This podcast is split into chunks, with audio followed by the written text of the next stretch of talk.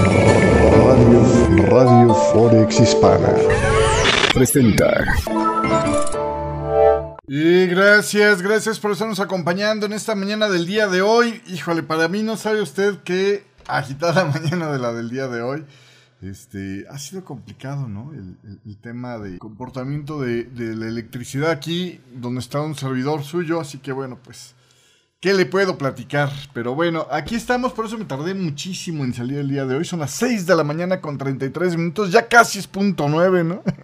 Por la hora, pero bueno, en fin. Bienvenido a la gente que nos está escuchando a través de... Eh, Eh, los podcasts que estamos publicando todos los días eh, en Amazon Music, en Spotify, en Google, etcétera. Eh, los que nos escuchan a través de Alexa o de Google, pues ahí tiene usted.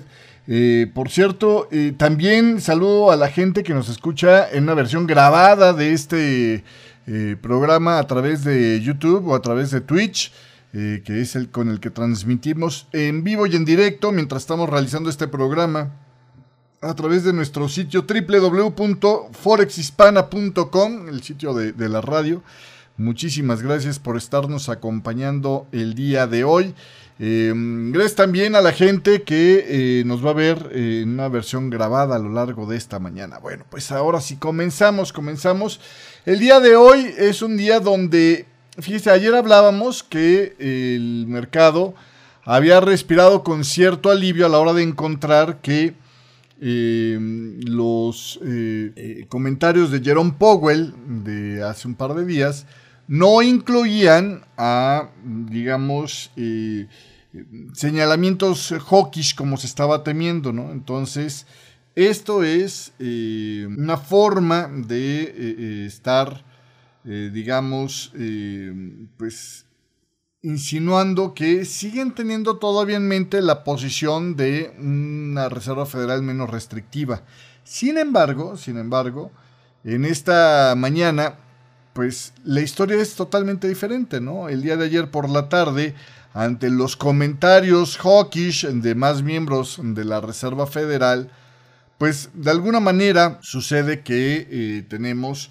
Una, una situación, digamos, más eh, eh, propensa, ¿no? A, a, a contemplar este tipo de, de, de, de riesgos, digamos, de, de, de una Reserva Federal más hawkish. Y es lo que está permeando ahora en el mercado. Por eso es que en esta mañana, pues estamos viendo que el tema del euro se está, eh, se está tratando de, de, de, de, de alguna manera de... Eh, romper resistencias. En el, en el dólar index esta mañana eh, el, el, el movimiento pues aparece ahora rompiendo soportes, señal de que se está, digamos, eh, viviendo, ¿no? Una continuidad del pullback. También atado un poquito a los comentarios más hawkish que veíamos desde ayer en el tema de, de este, eh, por ejemplo, el número dos del Banco Central Europeo, este... Luis de Guindos, ¿no? Saludos a Carla Johanna que nos está viendo, dice, ya en sintonía, pues muchísimas gracias por estarnos viendo en esta mañana del día de hoy.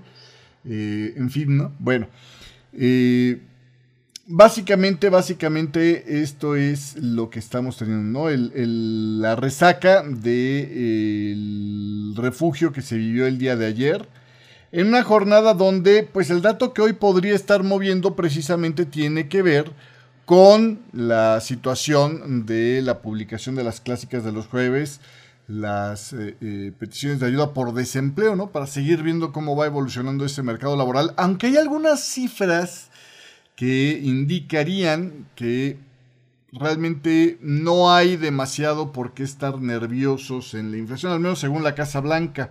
Le voy a explicar un poquito más tarde. Pero bueno, por lo pronto eh, venimos con una transferencia del eh, negativismo, digamos, de la eh, sesión eh, eh, americana del día de ayer, donde el Dow Jones llegó a perder el cero punto sesenta y uno por ciento, el Standard and Poor's quinientos uno punto uno por ciento y el Nasdaq hasta uno punto ochenta y tres por ciento. Eh, entramos en una sesión asiática donde los únicos ganadores fueron los chinos, con ganancias... del uno punto seis por ciento para el Hansen de Hong Kong y del Shanghai Composite del uno punto dieciocho por ciento. Pero fuera de eso, la verdad es que el tema, pues, eh, eh, para el Nikkei doscientos veinticinco de Tokio fue plano, y para lo que fue el Standard and Poor's asiático, pues bastante más negativito. Así que una sesión mixta en la sesión asiática, empezando a diluir ese risk-off que este, se estaba viviendo, y este, pues ya ahora un poco más orientada hacia el apetito por el riesgo. Ahí lo puede ver. Los refugios están eh, pues perdiendo frente al dólar esta mañana. El yen japonés el que más pierde. Ahí la volatilidad del yen japonés también tiene que ver con los rumores de que un vicegobernador durante la época de este...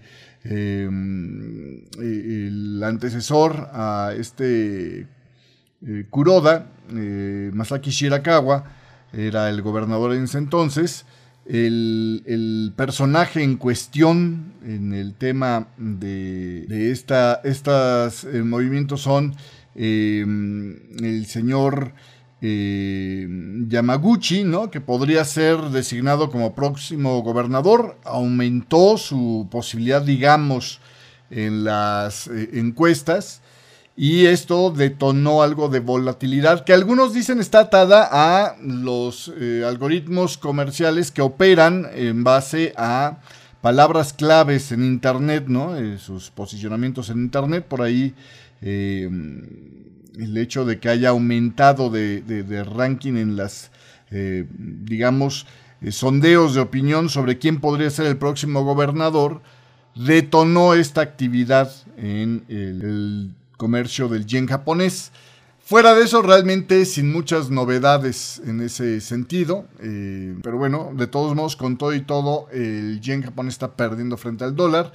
Eh, también el, el, el canadiense anda bajón, que ese sería un par de riesgo, eso le mete un poco de anormalidad al asunto, pero el australiano y el eh, neozelandés no solamente andan ganando frente al dólar, aunque muy ligeramente el australiano en esta mañana, sino que traen una clara tendencia alcista ya, pues desde eh, prácticamente el arranque de la sesión asiática, ¿no? Entonces, esto es básicamente eh, lo que tenemos el día de hoy en los comportamientos. Ahorita le voy a dar más detalles sobre el tema este del señor este de Yamaguchi.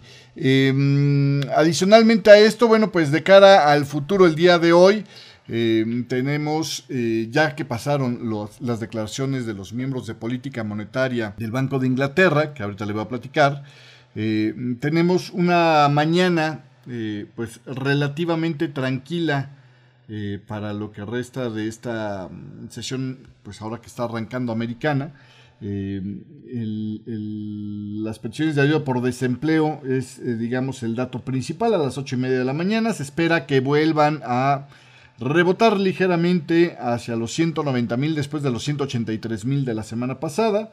Habrá que ver qué pasa por ahí. Hay alguna colocación de, de bonos en eh, lo que es... Eh, Estados Unidos a la una de la tarde, bonos de, de treinta años, y eh, tendremos todavía un poquito más de declaraciones por delante, y lo más, lo más interesante pues eh, tiene que ver en esta mañana del día de hoy con el discurso de Luis de Guindos eh, en, a la una de la tarde, hora de Nueva York.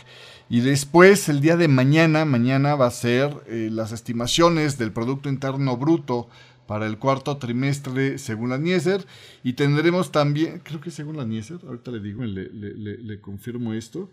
Eh, ah, no, no, no, son directamente por el, eh, la Oficina de Estadísticas. Y tendremos, antes de eso, a las ocho y media de la noche, los datos de inflación en China, ¿no? Entonces estos son, digamos, los componentes que vienen por delante, pero ya se va a relajar mucho más lo fundamental pasando las peticiones de ayuda por desempleo. Vamos a ver si esto le vuelve a dar el último tirón que yo espero para eh, ampliar el rango del día de hoy del euro a unos noventa pips, calculo yo que estaría terminando la, la jornada del día de hoy, ¿no? Vamos a ver cómo sigue esto. Eh, le digo, el dólar index acaba de, de tronar soportito en el corto plazo. Eh, eso implica la posibilidad de un pullback más profundo, más bien ya regresamos hacia la zona del cincuenta por ciento de retroceso sobre el avance anterior. Entonces, a esas razones a la que eh, explico yo el que creo que el euro extendería el, el rango un poquito más, por ahí de los noventa pips más o menos. Este, ando yo larguito en el, en el eurodólar, entonces este, supongo yo que por ahí es, terminará de pagar un poquito más esa, esa operación que traigo. Y eh, en el tema de eh, los commodities, bueno, pues obviamente mientras más baja el dólar, más eh, viento de cola para los commodities. Entonces las cotizaciones del crudo todavía no están dándose la vuelta, como puede ver usted ahí. El crudo ha seguido extendiendo esta fase alcista, que todavía puede ser la onda A, ¿eh? Todavía no, no, no descarto la posibilidad de que siga siendo una extensión de la, de la fase cinco de la onda A. Creo que se está haciendo una forma de zigzag en este rebote, aunque ya empieza a estar un poquito sobrecompradito para mi gusto, para hacer la primera fase de un rebote. En el tema del oro también continúa ahí, sin continuar la tendencia bajista, continúa en el cuerpito de la bandera. Ya ese cuerpito de bandera ya eh, eh, debería de empezar a tener fallos, digamos, en el en el eh, la continuidad alcista, pero en el corto plazo pues sigue, sigue manteniéndose con la misma rachita, ¿no? Entonces no ha salido ahí de esta sección, como puede ver. En el tema del cobre también el repunte ahí quiere caminar para empezar a arrancar con un poquito más de, de claridad. La, la onda do, eh, perdón, eh, la onda cinco, ¿no? El arranque de la onda cinco con un poquito más de claridad, posiblemente rompiendo estos máximos ya empezaríamos a tener un poquito más de confianza en estar en esa fase ya de onda cinco. Y en el tema del Dow Jones, bueno, pues seguimos pegaditos a las zonas de resistencia, pero todavía no hemos logrado pasar por encima de esta zona de resistencia, algo que bien podría haber pasado el día de ayer, pero le digo, el apetito por el riesgo se enfrió ante los comentarios eh, más hawkish de lo esperado. En el tema del Bitcoin también lo mismo, ¿no? Eh, los comentarios eh, eh, eh, más eh, duros eh, por parte de los miembros de la Reserva Federal habrían eh, logrado hacer que el Bitcoin pues eh, eh, se regresara hasta, hasta los mínimos de la zona de...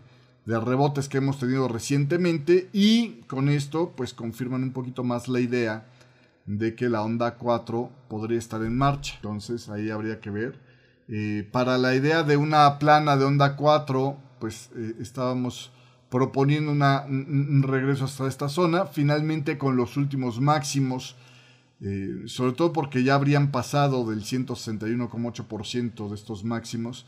Eh, concluimos de que esto podría ser la onda cinco. Ahora que ya se empieza a perforar esta zona, ya no está tan clara esa asunción del conteo principal y empieza a tomar más probabilidades mi conteo alternativo, pero mientras no rompa claramente esta zona de soporte, todavía puede seguir peleando por estar, eh, digamos, en una fase de rebote. Me gusta, me empieza a gustar un poquito más el conteo alternativo porque juega mejor con los niveles previamente establecidos, como lo puede ver aquí en las proyecciones de nuestra Elliott Wave Assistant. Eh, bueno, eso es básicamente. ¿Qué fue lo que dijeron los miembros de la Reserva Federal que movieron tanto a las cosas? Bueno, Neil Kashkari, que es eh, miembro con derecho a voto dentro de la Reserva Federal. Déjeme ver si le puedo poner por aquí este gráfico de los bonos en Estados Unidos para, para presentarle un poco más de esta idea. Años, ahí está. Aparte está interesante porque estos comentarios del día de ayer provocaron, provocaron que el tema del repunte que estaba teniendo el bono del Tesoro de Estados Unidos de plano ya haya roto su comportamiento estadístico alcista, y ahora sí podríamos estar viendo que se lance un poquito más hacia la baja, ¿no? Ahí había llegado a tocar el, el canal eh, inicial en este punto. El rebote fue insuficiente, volvió a ser máximos ligeramente más altos, extendimos la onda cuatro y ahora ya empieza a querer romper la zona de soportes, lo cual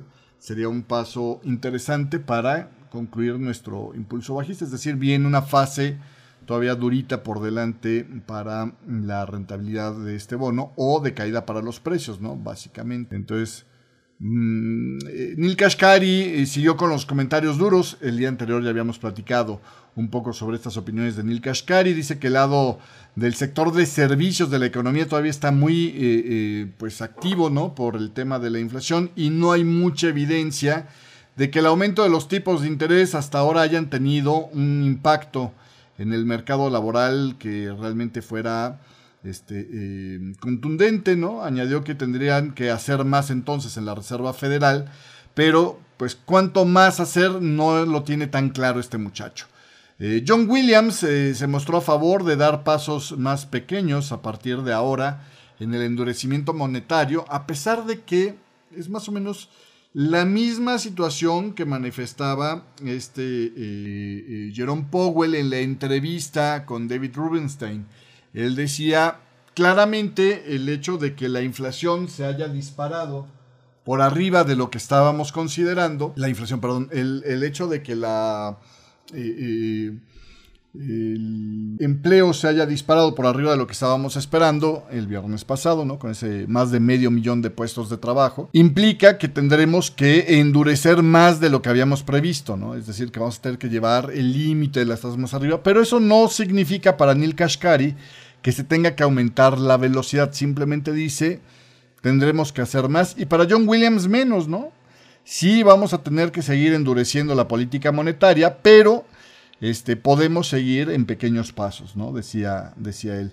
Eh, reiteró su creencia de que sigue siendo clave para controlar la inflación, eh, mantenerse en niveles que restrinjan el crecimiento económico durante algunos años, dijo él.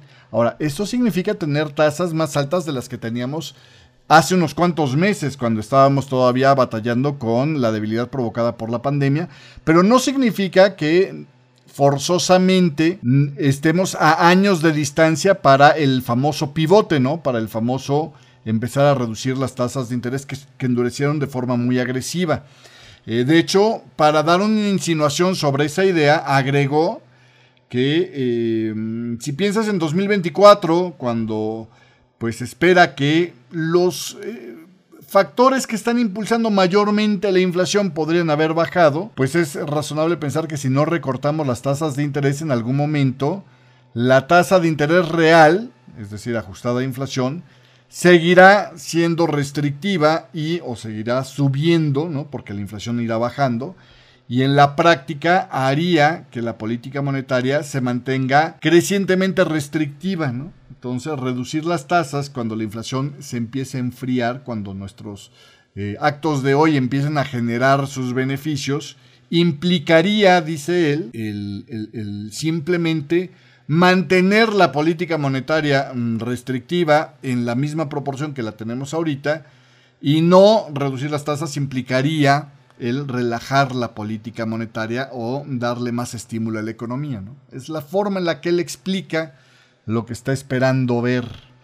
Eh, también estuvo hablando el día de ayer este Waller, que también tiene derecho a voto, o más bien está Waller, que tiene derecho a voto eh, en la Reserva Federal. Dijo que eh, el trabajo sobre la inflación no está terminado todavía, eh, que pues estaríamos más bien preparándonos para ver una lucha larga, es decir, va a ser lento y doloroso, y que las tasas entonces se pueden mantener más tiempo altas de lo que algunos habían esperado actualmente. Es exactamente lo mismo que había insinuado este Jerome Powell.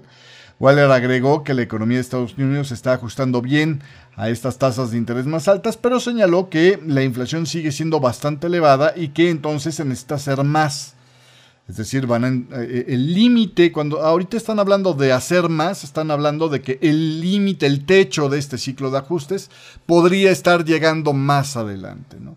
Eh, también señaló que eh, las cifras eh, sorprendentemente sólidas de enero, en su opinión, lo que significan es que eh, los ingresos laborales también serán sólidos, y esto podría impulsar el gasto, lo que ejerce una presión alcista sobre la inflación en los próximos meses, ¿no? Entonces, bueno, esto es lo que dice, este, perdón, es Christopher Waller.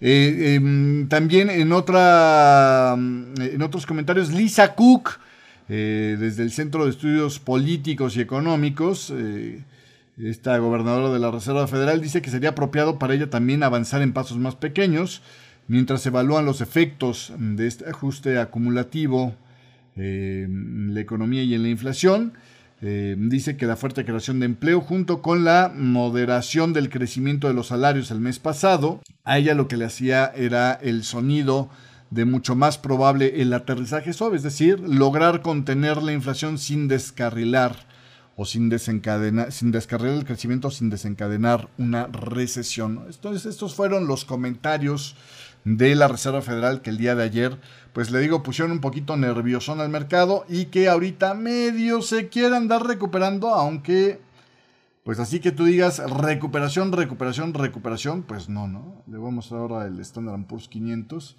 Ahí pues sigue todavía en la, en la zona de, de resistencias, pero todavía no logra hacer este, máximos. Estamos empezando a formar una especie como de triángulo técnico, si se fija usted, en el Standard and Poor's quinientos en el corto plazo. Tenemos un triángulo fácil de detectar, tenemos una tendencia alcista que falla en hacer máximos más altos y luego falla en hacer mínimos más bajos. Ahí aparece ya la condición de eh, triángulo. Sin estas dos condiciones no tienes triángulo, puedes tener una forma de retroceso como Garly, puedes tener cualquier otra cosa, pero no un triángulo. Aquí es donde empieza a aparecer la posibilidad del triangulito, pongo más coquetón, a partir de esta, esta situación, ¿no? Vamos a ver qué pasa con este tema.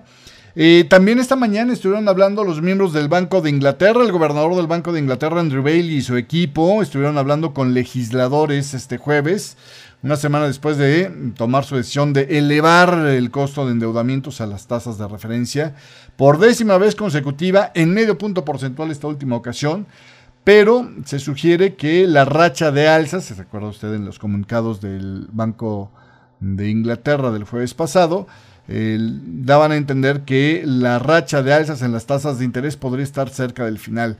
Bailey dice, nos preocupa la persistencia de la inflación y es por eso que francamente subimos las tasas de interés el jueves pasado. Estoy muy inseguro particularmente sobre la fijación de precios y la fijación de salarios en este país, es decir, las condiciones para eh, tener más inflación podrían estarse complicando. El gobernador del Banco de Inglaterra dijo, tenemos el sesgo alcista más grande en nuestras previsiones que jamás hemos tenido para la inflación, es decir, la probabilidad de cambio es más inclinada hacia el alza como no lo habíamos visto antes, lo que instaría eh, eh, pues es a, a, a observar que particularmente en el futuro hay que observar porque creemos que la inflación va a caer muy rápidamente y es algo que tendríamos que tener en cuenta, decía este Bailey. Es decir, en el corto plazo todavía estamos en un merequetengue, todavía no se resuelve, todavía el problema puede agravarse más, pero creemos que una vez que se resuelvan las incertidumbres, y esto lo explica un poquito más Silvana Teinero, eh, la inflación debería caer rápido, ¿no? Y esto es algo que debemos de tener en cuenta a la hora de estar haciendo el aumento. Yo no estoy muy seguro de que eso no sea un error táctico, ¿eh? Porque finalmente el hecho es que hoy por hoy no lo tienes, ¿sí me explico? Hoy por hoy tienes que frenar la inflación, ya después habrá tiempo para relajar la política monetaria, pero pueden volver a cometer el mismo error de creer que es transitorio esta coyuntura y a lo mejor a la mera hora probar que esto dura por años, ¿no? Y entonces tienes una inflación mucho más caliente y tendrías que hacer un, un, un movimiento muchísimo más agresivo después, ¿no? Para compensar lo lento de tu acción ahora, ¿no? O de la pausa que tomaste y que permitió que se calentaran más las cosas. Esta Teneiro dijo, eh, desde mi punto de vista, sí, las tasas son demasiado altas para este momento, y a menos de que hubiera otro gran desarrollo que no estemos contemplando y tengamos un shock energético masivo o algo que no esté en nuestras cartas, entonces creo que la caída de la inflación está prácticamente ya garantizada. Esto es lo que decía Silvana Teneiro. Eh, a mí me parece que ahí pues están repitiendo el error que tenían cuando decían que la tasa de, de inflación era transicional y por eso no tenían que, que actuar. O sea, acaban de vivir una secuencia de eventos inesperados que los dejó muy mal posicionados para reaccionar y siguen cometiendo el mismo error, en mi opinión. Pero bueno, es mi opinión. Jonathan Haskell dice, la teoría económica, es un poquito más partidario de, de la idea hawkish, comparte un poquito más la visión de lo que tengo yo. Hasta que esto no reaccione, pues tienes que seguir dando medicina al paciente, ¿no? La teoría económica, dice Jonathan Haskell, sugiere que la incertidumbre en torno a la persistencia de la inflación debe de enfrentarse con una acción todavía más contundente.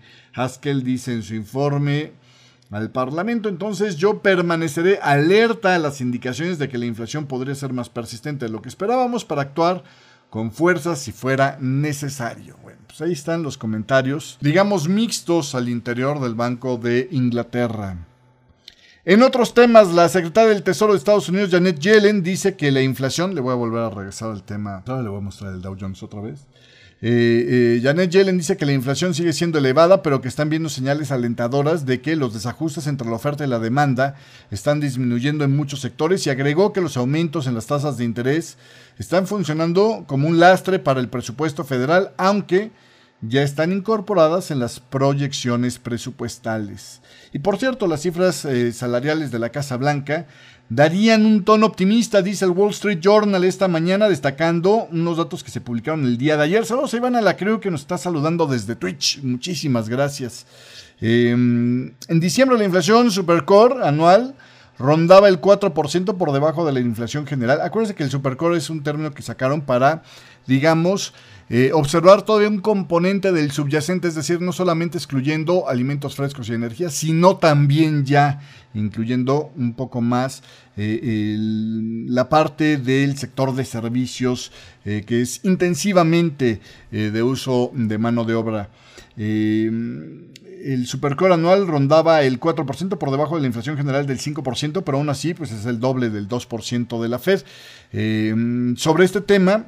Eh, el Consejo de Asesores Económicos de la Casa Blanca escribió: algunos suponen que el ajustado mercado laboral puede estar jugando un papel significativo en esta parte de la inflación este, supercore, eh, pero los datos salariales publicados por el Departamento del Trabajo, según el Consejo de Asesores Económicos de la Casa Blanca, están sesgados, ¿no? Vienen distorsionados. Eh, y son inadecuados para rastrear los costos laborales solo en estos sectores, decía eh, en un blog este Consejo de Asesores Económicos de la Casa Blanca. Ellos, en cambio, sus, eh, mostraron cifras de salarios por hora que están pues sin estas distorsiones que se deben, según ellos, a los cambios en la contratación entre los sectores de salarios bajos y altos y el índice trimestral de costos laborales, que es demasiado amplio en lo que observa. Para remediar esta brecha, los economistas del Consejo de Asesores Económicos de la Casa Blanca construyeron una serie de salarios, o sea, un, escogieron una serie de datos salariales que rastrea solo los salarios que se incluyen los precios del componente supercore de, de inflación.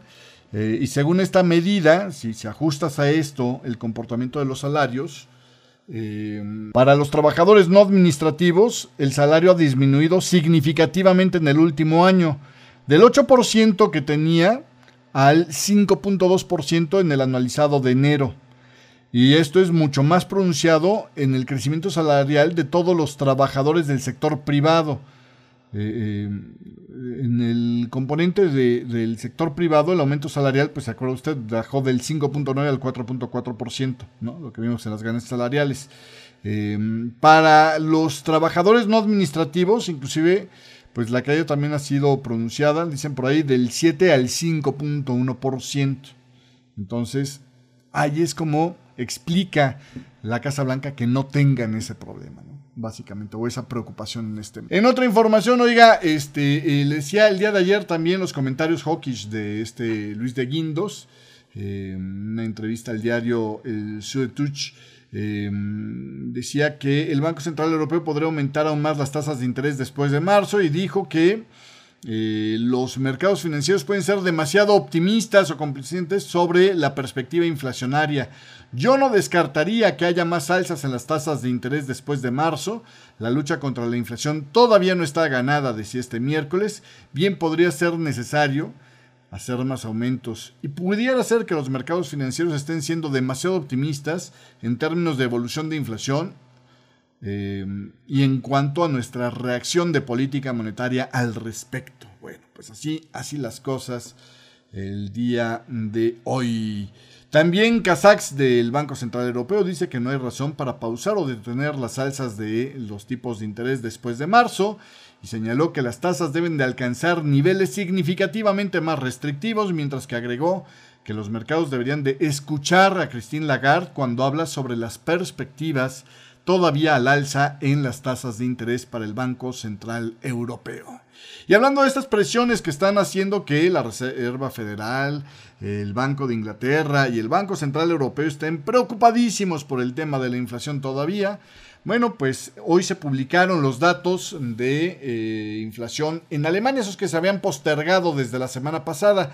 Ahí buenas noticias, la verdad es que no sonaron fuegos artificiales, eh, porque eh, los estándares eh, no armonizados Eh, tuvieron un aumento del ocho punto siete por ciento, por debajo del nueve por ciento que veían como gatillo algunos analistas.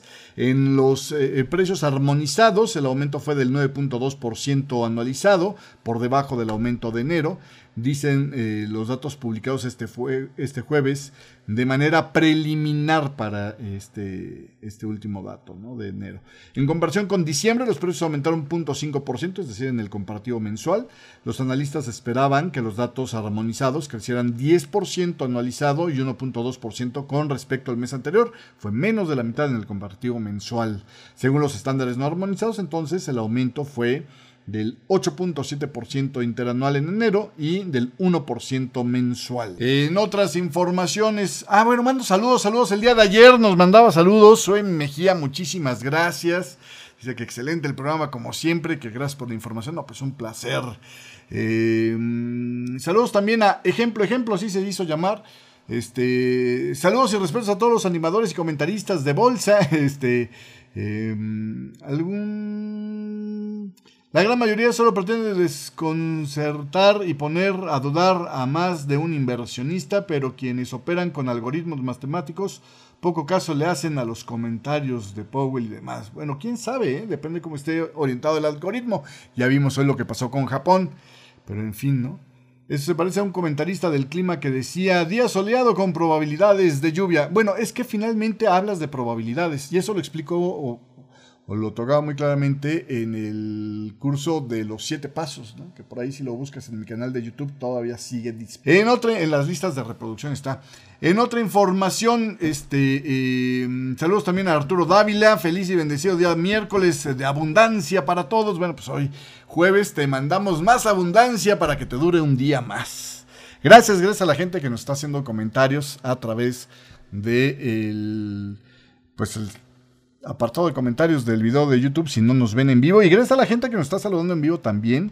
Ahí poquito a poco me vuelvo a acordar de cómo hacíamos las cosas en punto nueve. Oiga, continuando con más información, le cambio de pantalla, ¿no?, nada más para no aburrir. Le cuento por acá del tema de este eh, eh, eh, lo que estuvo pasando con el tema del Bitcoin. Dos noticias importantes del Bitcoin, además de Eh, la pérdida de apetito por el riesgo del día de ayer. El C E O de Coinbase, eh, el señor Armstrong, eh, decía que tenía rumores de que la S E C en Estados Unidos estaba buscando prohibir o le eh, estaba inclinándose hacia prohibir el staking de criptomonedas. Staking es cuando tú...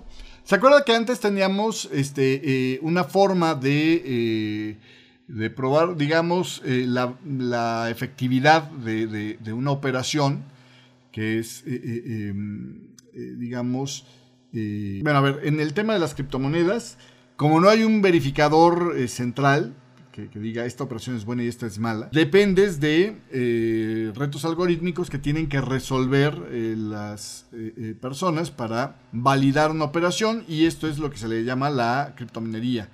Y un proceso mucho más este, eh, eficiente energéticamente hablando para y, y mucho más rápido para estar este, eh, llevando esta contabilidad doble o esta contabilidad comprobada por algoritmo es precisamente eh, la prueba de, de, de, eh, dividida entre varios participantes, y para evitar que eh, un pirata informático Eh, le eche, digamos, montón, ¿no?, a un criptocambio y declare buenas operaciones que son falsas, se pone una cosa que se llama stake, que es poner en riesgo una parte, una cantidad para poder hacer eh, la minería, ¿no?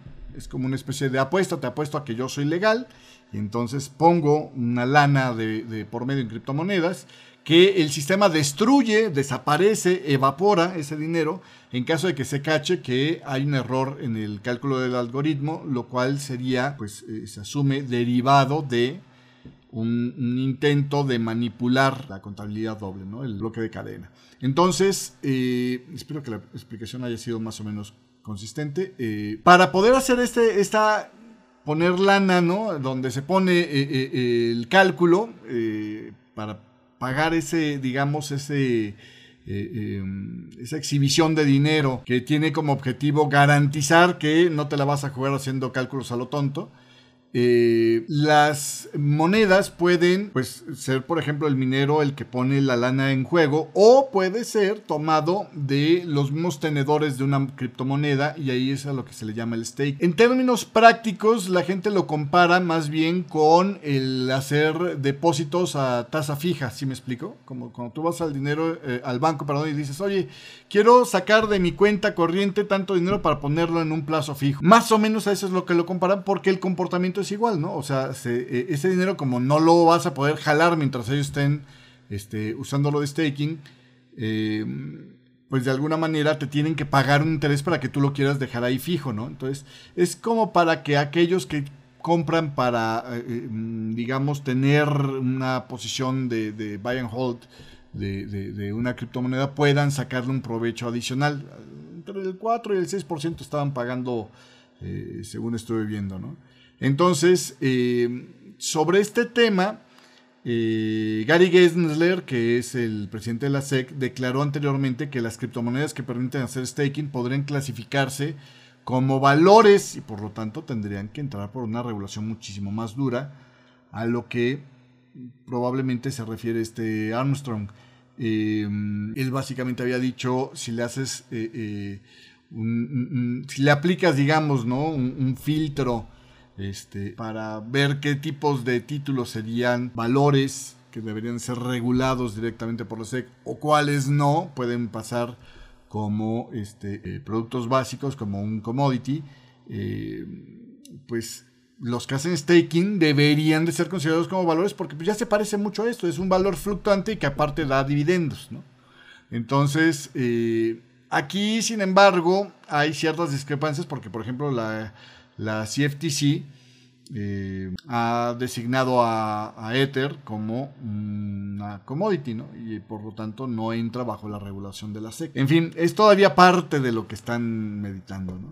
Eh, este muchacho advertía que sería algo muy complicado si hubiera este cambio, o sería una muy mala noticia para Estados Unidos, para el criptomercado de Estados Unidos más bien, si se diera esto. Eh, lo que está en juego no es poquito, eh, según cálculos de una compañía llamada precisamente Staked, eh, se trata de aproximadamente cuarenta y dos mil millones de dólares lo que se manejó haciendo staking, eh, o sea, los activos con posibilidad de staking en el cuarto trimestre de dos mil veintidós, ¿no? Y lo que se pagó en recompensas llegó a sumar hasta tres mil millones, eh, según el mismo informe, ¿no? Entonces, bueno, pues así, así las cosas. Otra noticia que me llamó la atención, Binance, el brazo, eh, eh, el brazo, perdón, el superbroker que quedó después de matar a, a eh, F T X de Sam el banquero frito, pues ahora vive también, ¿no? Un poquito como el miedo de lo que él mismo provocó, ¿no? Eh, cuando cayó F T X vimos que la gente creía que tenía su dinero este, segurito ahí, o lo tenía, pues, por lo menos confiablemente resguardado, y vieron que no, que F T X lo usó como si fuera su propia alcancía, el dinero de los, de los cuentavientes. Eh, esta um, Sara Lee, que fue nombrada para manejar las finanzas de Binance Estados Unidos en julio pasado, ella era una ejecutiva de PayPal Holdings, eh, pues de alguna manera pasó buen rato reafirmando la idea de que no, que Binance es totalmente diferente en ese tema, que no presta los activos de los clientes, que no mezcla los depósitos eh, eh, eh, con los de la plataforma más grande, ¿no? Que el dinero de todos los clientes, si se llegara a salir el día de mañana, mañana mismo todavía lo tendrán, tendrán dinero de sus propios activos. para eh, eh, su balance general.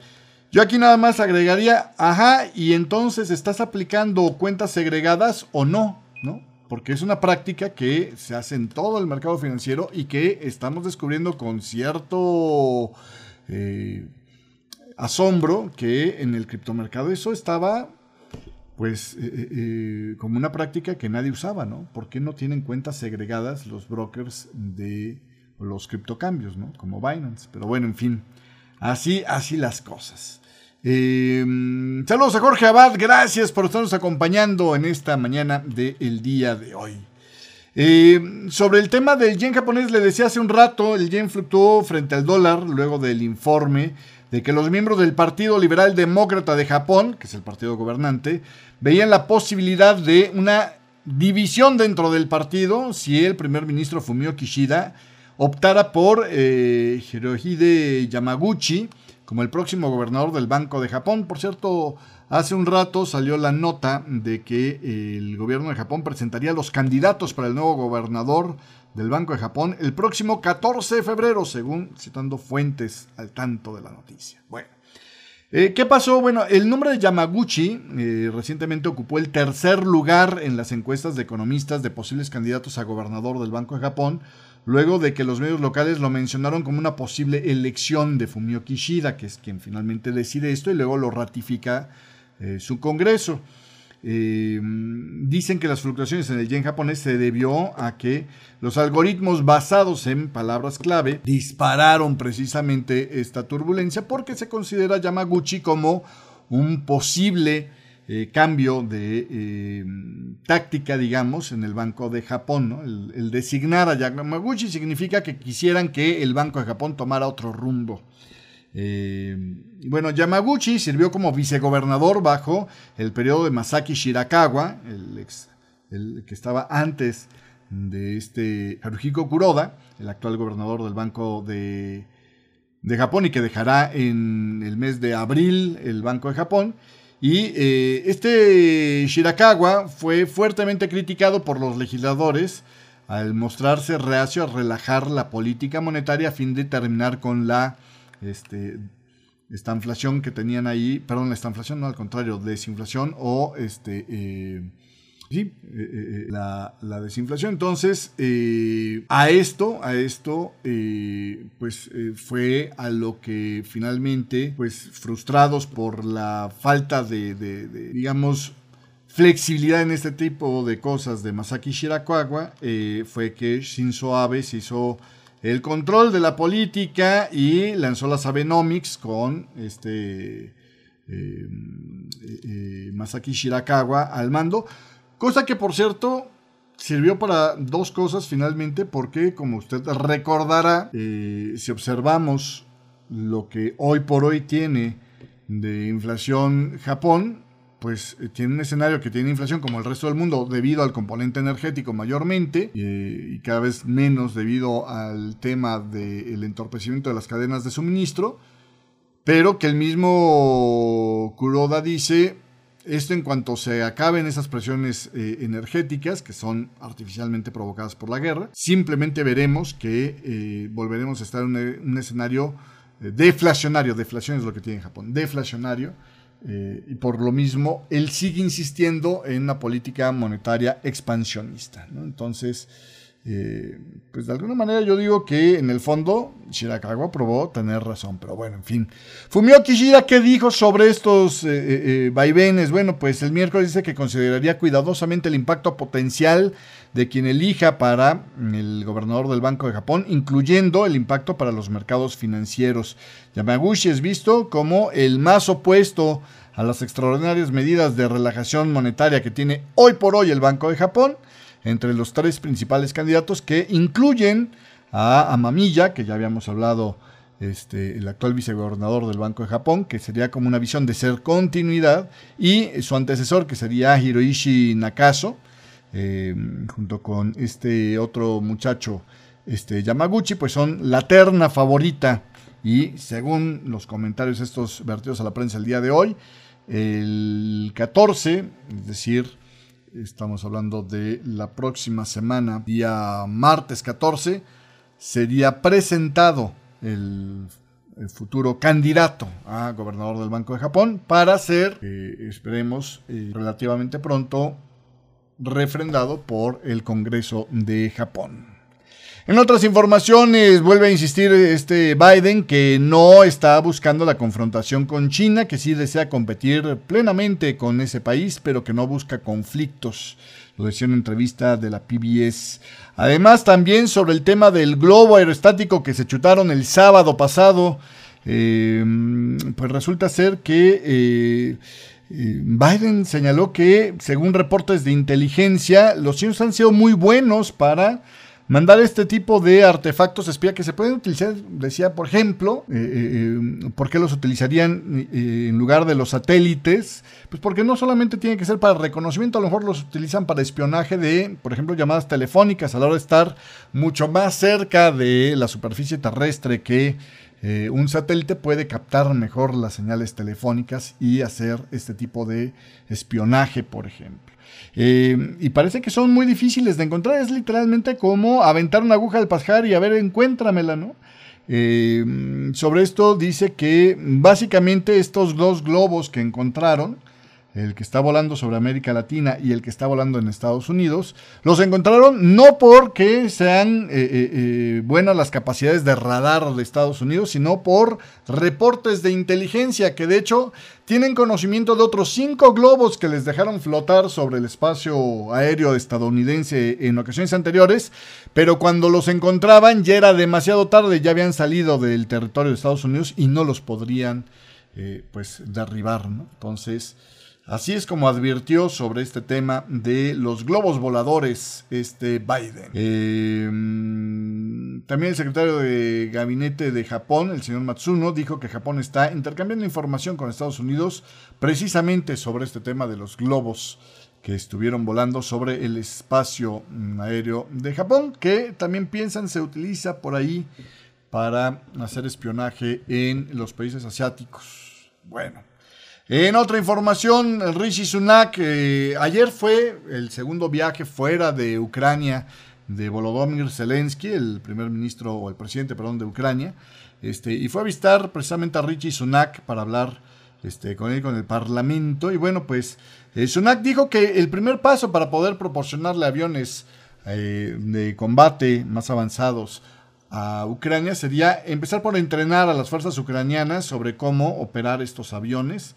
También por separado la embajada de Rusia pues siguió vociferando, dice, ojo, ojito que le vayan a dar aviones porque esto va a tener consecuencias militares para toda Europa. Asústame, panteón, dirían algunos. Lo mismo dijo sobre los tanques, lo mismo dijo sobre los cohetes y a la mera hora no ha hecho absolutamente nada porque simplemente el Putin de Rusia pues parece que no puede ampliar la guerra si no se le está acabando con lo que se está viviendo allá en, este, en, en Ucrania, pues menos esto. De hecho, este Biden también se animó ya a decir el día de ayer que prácticamente Rusia ya ha perdido a Ucrania, así de triunfalista sonaba. Hemos logrado unir a toda la OTAN, decía este Biden, pero bueno, en fin. Eh, Olaf Scholz también dijo que continuaría con el apoyo a Ucrania mientras sea necesario y agregó que Rusia no debe de ganar esta guerra y que Ucrania pertenece a la familia europea, es decir, vente para acá, compadre, y no les hagas caso a esos que te andan pateando feo. Oiga, también Corea del Norte, dos cosas de Corea del Norte. Uno es que parece que presentó un misil balístico intercontinental de combustible sólido que potencialmente podría ser nuevo, en un desfile mmm, eh, nocturno allá en, en Corea del Norte, según imágenes este, eh, mostradas por eh, satélite. Eh, y eh, también por ahí, este, otra cosa que ha llamado mucho la atención es que vuelve a aparecer, es la segunda vez que aparece la hija, que no es la hija mayor, no es la primogénita, ni mucho menos, de Kim Jong-un. En un evento, eh, la última fotografía que se tomó fue pues, eh, eh, al lado de su padre y acompañado de un montón de militares en la celebración del aniversario del ejército de Corea del Norte. Y algunos dicen que esto de que está apareciendo tanto en las fotos esta niña, bueno, tanto dos veces, pero es mucho más de lo que eh, parece que otros, otros hijos, y sobre todo que fuera no la primogénita y no este hombre, este, llama mucho la atención a muchos. que podría ser como una especie de prepararla para la sucesión en, la, en esta franquicia familiar que se llama Corea del Norte, ¿no? El abuelo se lo pasó al hijo y el hijo pues se lo pasó a el nieto, que es Kim Jong-un, ¿no? Entonces, bueno, pues así. Hay algunos que dicen que no, que al contrario, que el hecho de que aparezca tanto en fotos, pues más bien hacen que sea como eh, demasiado obvia para ser las, la sucesora, ¿no? Además de las otras cosas. En fin, habrá que ver, pero bueno, ahí está el debate sobre ese tema. Eh, tres noticias ya para despedirme. Corea del Sur anunció planes para relajar las restricciones en sus mercados de divisas que podrían aumentar el estatus del won a nivel mundial e impulsar las oportunidades para las firmas financieras eh, surcoreanas, decía el ministro de, el viceministro de Finanzas en una entrevista con Reuters. Las nuevas medidas reveladas a principios de esta semana requieren más del doble de las horas de negociación para el won de eh, lo que tenían hasta ahora y permiten también que las firmas financieras globales califiquen para negociar directamente el won a través de dos casas de bolsa que tienen para este efecto allá en Corea del Sur. Bueno, vamos a ver, poco a poco son pasitos para liberalizar su moneda, porque parece que es buen negocio. Eh, sobre la posibilidad de que esto le dé más volatilidad al won, el viceministro de Finanzas dijo, el señor se llama Ban Ki-sung, que no, que estaban ya trabajando en medidas de seguimiento con el objetivo de implementar planes en julio del próximo año, eh, y que pues estas mismas medidas podrían evitar que eh, se vuelva más volátil el won. No vamos a permitir que el won se negocie tan libremente fuera del país, sino que lo haremos más convertible. O sea, la cosa es simplemente que más gente pueda acceder al won, no que sea especulable. Eh, otra de las noticias titulares el día de hoy, y sobre todo en la mañana europea, fue eh, la salida de eh, depósitos que vivió Credit Suisse, esta entidad bancaria que se vio muy emproblemada, Eh, sobre todo en el último trimestre del año pasado. Se sabe ahora que la salida neta eh, fue eh, después de una tormenta eh, que vivió en redes sociales cuestionando el futuro del banco. Provocó eh, el pánico de los depositantes, que dijeron, ¿sabes qué? Mis franquitos vienen para acá. Los sacaron del banco. Fueron ciento diez mil quinientos millones de francos los que sacaron, eh, lo que ocasionó una pérdida neta de mil quinientos millones de dólares para el negocio de Credit Suisse.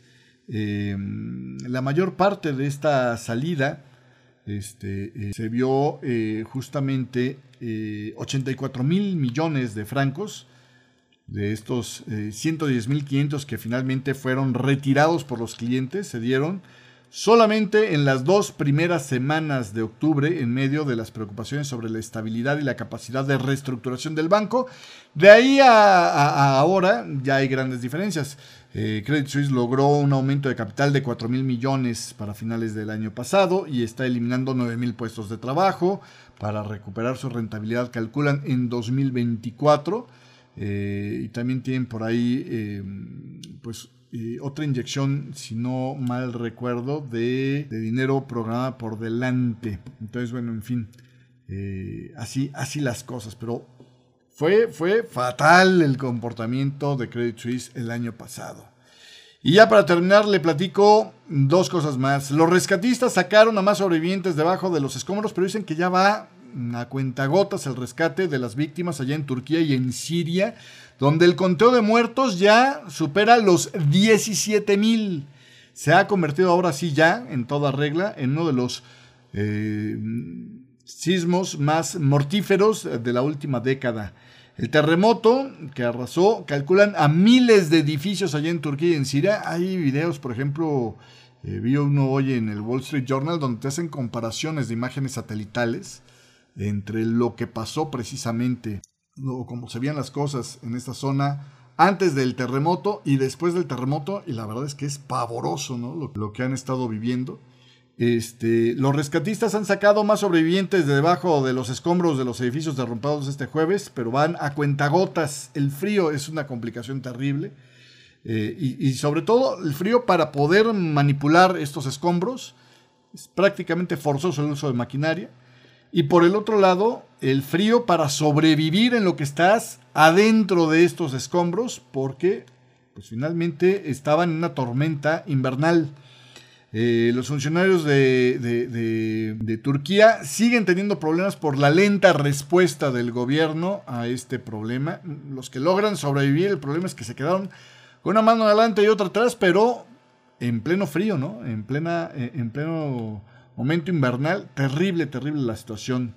Los dos terremotos en Turquía también están sacudiendo los mercados financieros locales y generaron preocupaciones sobre la frágil economía que enfrenta Turquía, que pues está con los caprichos del emperador, ¿no? Viviendo una de las peores inflaciones en el mundo desarrollado. Dentro de los G veinte, pues es el que tiene, digamos, la peor inflación. Los funcionarios del mercado de valores suspendieron la negociación este miércoles durante cinco días. Hasta la noche del catorce de febrero abrirán nuevamente. Eh, el índice de referencia de la bolsa de Estambul cien cayó un dieciséis por ciento antes de que tomaran esta decisión. Y casi la mitad de esta caída se produjo el miércoles antes de que se detuvieran las negociaciones. Los costos, y esto porque cada vez había más noticias de lo costoso que iba a ser salir de este problema, ¿no? Los costos de reconstrucción podrían llegar a las decenas o inclusive cientos de miles de millones de dólares, decían economistas e inversionistas, aunque advirtieron que era demasiado pronto para dar cifras precisas. Eh, eh, Turquía, que es miembro del G veinte y de la OTAN, este, tiene una economía de aproximadamente un billón de dólares, es la decimonovena más grande del mundo y es similar, para ponerle un marco de referencia, a eh, la economía de Arabia Saudí o de los Países Bajos. Y me despido con lo que tiró el día de ayer las bolsas, eh, en las bolsas a Alphabet, la matriz de, de Google, eh, o de Android, o de YouTube, como quiera decir.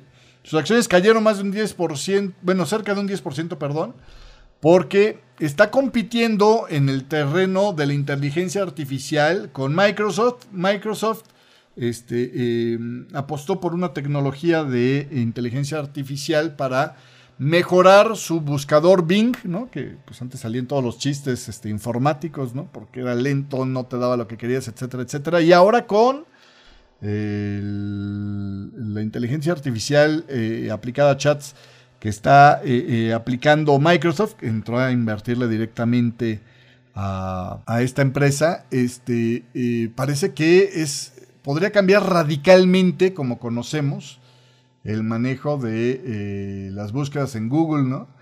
Eh, pues lo mismo está haciendo eh, Google con, con su buscador de inteligencia artificial, con un chat para eh, hacerle preguntas más humanizadas y entonces que te responda literalmente con resultados más precisos, como si estuvieras conversando con San Google, ¿no? Digámoslo así. Y el problema fue que el día de ayer una exhibición que estaban haciendo, Eh, el sistema Bard, que contesta con respuestas eh, utilizando inteligencia artificial, pues la regó en una respuesta, ¿no? Le preguntaron por ahí, este, eh, como para exhibir esto, ¿qué nuevos descubrimientos del telescopio espacial James Webb puedo contarle a mi hijo de nueve años?